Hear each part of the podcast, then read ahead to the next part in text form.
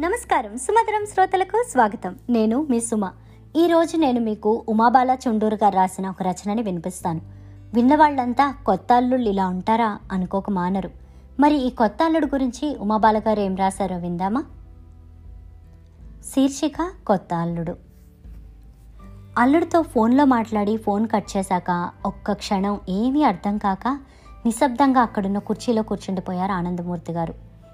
అంతలోకి అక్కడికే కూరలు కత్తిపీట తెచ్చుకుని కింద కూర్చున్న విశాలాక్షి గారు అడిగారు ఆయన్ని. ఏమన్నాడండి అల్లుడు? ఎప్పుడొస్తారట? అని. రారట విశాలాక్షి మనల్ని రమ్మంటున్నాడు అల్లుడు. అదేమిటో? పెళ్ళయ్యాక వచ్చిన పెద్ద పండగ సంక్రాంతి. మన ఇంటికొస్తే ఉన్న ఊరు కాబట్టి ఏదో తంటాలు పడి అన్ని ముచ్చట్లు తీరుద్దాం అనుకున్నాను. ఇక్కడైతే మన ఊరు అందరూ తెలిసిన వాళ్ళు. మనకు అరువు దొరుకుతుంది అన్ని షాపుల్లో. బట్టలు కూడా వాళ్ళని తీసుకెళ్ళి నచ్చినవి కొనిపెట్టొచ్చు అనుకున్నాను. వాళ్ళ దగ్గరికి వెళితే అక్కడ సిటీలో నేను ఎక్కడ కొనగలను? పైగా పెద్దమ్మాయిని అల్లుడిని కూడా అక్కడికే రమ్మన్నాడట. చాలా బతిమాలాను. సాంప్రదాయం బాబు మా ఇంటికి రావడము అని వినలేదు అతను పైగా పదకొండో తారీఖుకి మన ఇద్దరికి రైలు టికెట్లు కొన్నాడట. బయలుదేరొచ్చేయండి అంటాడు. ఈ ప్రయాణ ఛార్జీలు అతనికి ఇవ్వాలి కదా. ఏంటో ఎలాగో అని నిట్టూర్చారు ఆయన. ఆనందమూర్తి గారికి ఇద్దరు ఆడపిల్లలు. పెద్దమ్మాయికి ఆయన సర్వీస్లో ఉండగానే పెళ్ళి చేశారు. పెద్దమ్మాయిని డిగ్రీ చదివించారు. మంచి సంబంధం రావడంతో పెళ్ళి చేసేశారు. రెండో అమ్మాయికి రిటైర్ అయ్యాక వచ్చిన డబ్బుతో పెళ్ళి చేశారు. రెండో అమ్మాయి ఇంజనీరింగ్ చదివింది. క్యాంపస్ ఇంటర్వ్యూలో ఉద్యోగం కూడా వచ్చింది. చేస్తూ ఉండగానే వాళ్ళ ఆఫీస్లో పనిచేసే అతనే అమ్మాయిని ఇష్టపడి పెళ్ళి చేసుకుంటానని ఇంటికొచ్చి ఆయన్నే పద్ధతిగా అడగడంతో నచ్చి ఉన్నంతలో బాగానే పెళ్ళి చేశారు. పెళ్ళయ్యాక ఈ సంక్రాంతి మొదటి పండుగ. పిలిస్తే మీరే రండి మా ఇంటికి అని మొండికేశాడు కొత్తలుడు అది సమస్య. ఆయనకొచ్చే పెన్షనే వాళ్ళకి ఆధారం. ఇల్లు గడవాలి వాళ్ళ మందుల ఖర్చు పెళ్ళైన ఆడపిల్లలకి పెట్టిపోతలు అన్నీ అందులోనే. అయ్యో మరి ఏం చేద్దాం? అందావిడ. ఇంకోసారి చెప్పి చూస్తాను కాదంటే వెళ్ళడమే. నా దగ్గర ఐదు వేలు ఉన్నాయి ఇంకో ఐదో పదో అప్పు చేయాలి అన్నారు ఆయన. ఆయన అనుకున్నట్టే వాళ్ళకి వెళ్ళక తప్పలేదు కూతురింటికి. రైలు దిగగానే అల్లుడు స్టేషన్కి వచ్చి రిసీవ్ చేసుకున్నాడు. అయ్యయ్యో మీరెందుకు వచ్చారండి మేమే వచ్చేవాళ్ళం కదా అన్నా. అల్లుడు నవ్వుతూ ఆయన చేతిలో బ్యాగ్ తీసుకుని ఆటోలో ఇంటికి తీసుకెళ్ళాడు. ఇంటికి వెళ్ళగానే కూతురు ఎదురొచ్చి ఆప్యాయంగా పలకరించి లోపలికి తీసుకెళ్ళింది. కాఫీలు తాగాక విశాలాక్షి గారు లేచి నేను స్నానం చేసి టిఫిన్ చేస్తాను అన్నారు.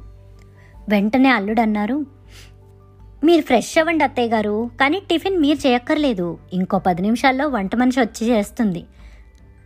మీరున్న నాలుగు రోజులు మాట్లాడాను. మీరు మీ కూతురుతో కబుర్లు చెప్పండి చాలు అన్నాడు అల్లుడు. వెంటనే ఆవిడ ఆశ్చర్యంగా కూతురు వైపు చూస్తే కూతురు ఆనందంగా అవునంటూ తలూపింది. వెంటనే ఆనందమూర్తి గారు అన్నారు అదేంటల్లుడు మీ అత్తయ్య చేస్తుంది కదా ఎందుకు అనవసర ఖర్చు? అని. అత్తయ్య గారు చేయలేరని కాదు ఆవిడ వంట అద్భుతమని తెలుసు. ఆవిడ అలా వంటింట్లో మగ్గిపోతూ మనందరికీ అన్నీ వండి వడ్డిస్తుంటే మనం మాత్రం హాయిగా కూర్చుని తింటూ ఎలా ఎంజాయ్ చేస్తాం చెప్పండి? మనం ఈ పండక్కి అందరం కలిసి సరదాగా గడపాలన్నది మా ఉద్దేశం. అంతే అన్నాడు. ఈలోపు వంట మనిషి వచ్చి పెసరపప్పు రుబ్బి పెసరట్లేసి ఉప్మాతో అందరికీ వడ్డించింది. భోజనాల టైంకి పెద్దలుడు కూతురు పిల్లలతో దిగారు. ఇల్లంతా సందడే. సందడి ఈలోపు ఆనందమూర్తి గారు అల్లుళ్ళ చేతిలో చెరో ఐదు వేలు పెట్టి ఈరోజు వెళ్ళి బట్టలు కొనుక్కోండి బాబు అన్నారు. వెంటనే మీ దగ్గరుంచండి మావయ్య రేపు తీసుకుంటాం కదా అని వెనక్కిచ్చేశారు ఇద్దరు మర్నాడు భోగి. అంతా పొద్దున్నే లేచి స్నానాలు అవి చేశాక చిన్నాళ్ళుడు కూతురు అందరినీ కూర్చోబెట్టి అందరికీ బట్టలు పెట్టి కాళ్ళకి దండం పెట్టారు. ఆనందమూర్తి గారు విశాలాక్షి లబలబలాడారు. అయ్యో ఇదేంటి బాబు? మొదటి పండుగ. మీ అందరికీ మేం బట్టలు పెట్టాలి. మీకు డబ్బులిచ్చి మిమ్మల్ని అందరినీ కొనుక్కోమని మేము చెప్తే మీరు మాకు బట్టలు పెట్టడం ఏమిటి? అని. అత్తయ్య గారు మావయ్య గారు ఈసారి పద్ధతి మేం మారుద్దాం అనుకున్నాం. మీకు బట్టలు పెట్టి మీ ఆశీర్వాదాలు తీసుకుందామన్నది మా స్వార్థం. మధ్యతరగతి కుటుంబాల పరిస్థితులు నాకు తెలుసు మావయ్య. ఎందుకంటే నాకు ఇద్దరు అక్కలు మా అమ్మ నాన్నగారు వాళ్ళకి మర్యాదలు చేయడానికి ఎన్ని అవస్థలు పడేవారో అన్ని విధాలా పడ్డారు. ఆడపిల్ల తల్లిదండ్రుల బాధ్యత వాళ్ళకి పెళ్ళి చేయడంతో తీరిపోదు. వాళ్ళకి పురుళ్ళని పుణ్యాలని బారసాలని పండగలని పబ్బాలని అన్నీ చేస్తూనే ఉండాలి. వాటికి అంత ఉండదు. ఎంతకాలం ఇలా అల్లుళ్ళకి అగ్గగ్గలాడుతూ మర్యాదలు చేయడం? ఎప్పటాచారాలు అలా పాటిస్తూనే ఉండాలా? అప్పులు చేసి వడ్డీలు కట్టుకుంటూను? మేము బాగానే సంపాదించుకుంటున్నాం. నేను అలా ఉండకూడదని నేను మా అత్త మామలకి భారం కాకూడదు అని నాకు పెళ్ళి కానప్పుడే నిర్ణయించుకున్నాను. జామాత దశమగ్రహ అనే నానుడి కనీసం నా విషయంలో పూర్తిగా తుడిచేయాలి అనేదే నా ధ్యేయం. ఇలా ఆచరణలో పెట్టానంతే. పండుగ అనేది నలుగురు కలిసి సంతోషంగా జరుపుకోవాలి. అంతేగాని మీలాంటి తల్లిదండ్రుల్ని శారీరకంగా ఆర్థికంగా కష్టపెట్టి కాదు. మీ ఊర్లో జరిగే సంబరాలు ముచ్చట్లు ఇక్కడ ఉండకపోవచ్చు. కానీ మనం అందరం ఇలా సంతోషంగా ఉంటే అదే సంబరం కాదా? మా అమ్మ నాన్నగారు తీర్థయాత్రలకు వెళ్ళారు వాళ్ళు లేని లోటు మీరు ఈ పండక్కి మా ఇంట్లో ఉండి తీర్చారు.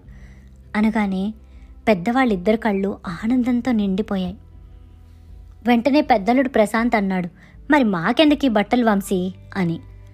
మిమ్మల్ని మేం పండక్కి మా ఇంటికి రమ్మని ఆహ్వానించాం. స్నేహభావంతో ఇచ్చినవి ఇవి. కాదని అనొద్దు అన్నాడు వంశీ. అవును మావయ్య తమ్ముడు వంశీ చెప్పింది నిజం. నేను ఆచరించలేకపోయాను. అయినా పర్వాలేదు. తర్వాత పండక్కి మా ఇంట్లో కలుసుకుందాం. నేను ఇంతకింత మర్యాదలు చేసి నా ప్రతీకారం తీర్చుకుంటాను అన్నాడు నవ్వుతూ. అతను అన్న విధానానికి అందరూ హాయిగా నవ్వారు. కనుమ రోజు మాత్రం విశాలాక్షి గారు ఊరుకోలేదు. ఈరోజు గారెలు ఆవడలు నేనే చేసి పెడతానని పట్టుబట్టి చేశారు. వాళ్ళకి కూతుళ్ళు అల్లుళ్ళు మనవలతో ఇంత ఆహ్లాదంగా గడపడం ఎంతో సంతోషంగా అనిపించింది. విశాలాక్షి గారి జీవితంలో వీసమెత్తు పని చేయకుండా ఖాళీగా కూర్చుని ఎవరో రుచిగా వండి పెడితే తినడం ఇదే మొదటిసారి.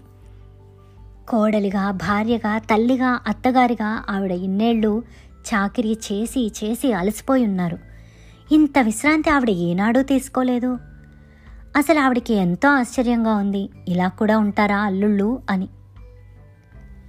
మర్నాడు పెద్దలుడు వాళ్ళు వెళ్ళిపోయారు.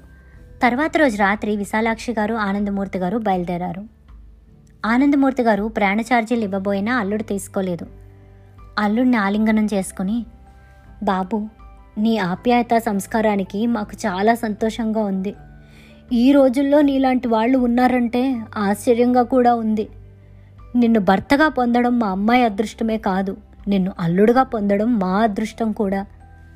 మాకు కొడుకున్నాడనిపిస్తోంది బాబు నిన్ను చూస్తుంటే అన్నారు ఆనందమూర్తి గారు.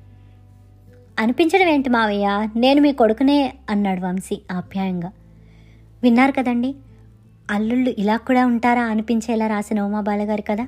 మీకు కూడా అనిపించిందా?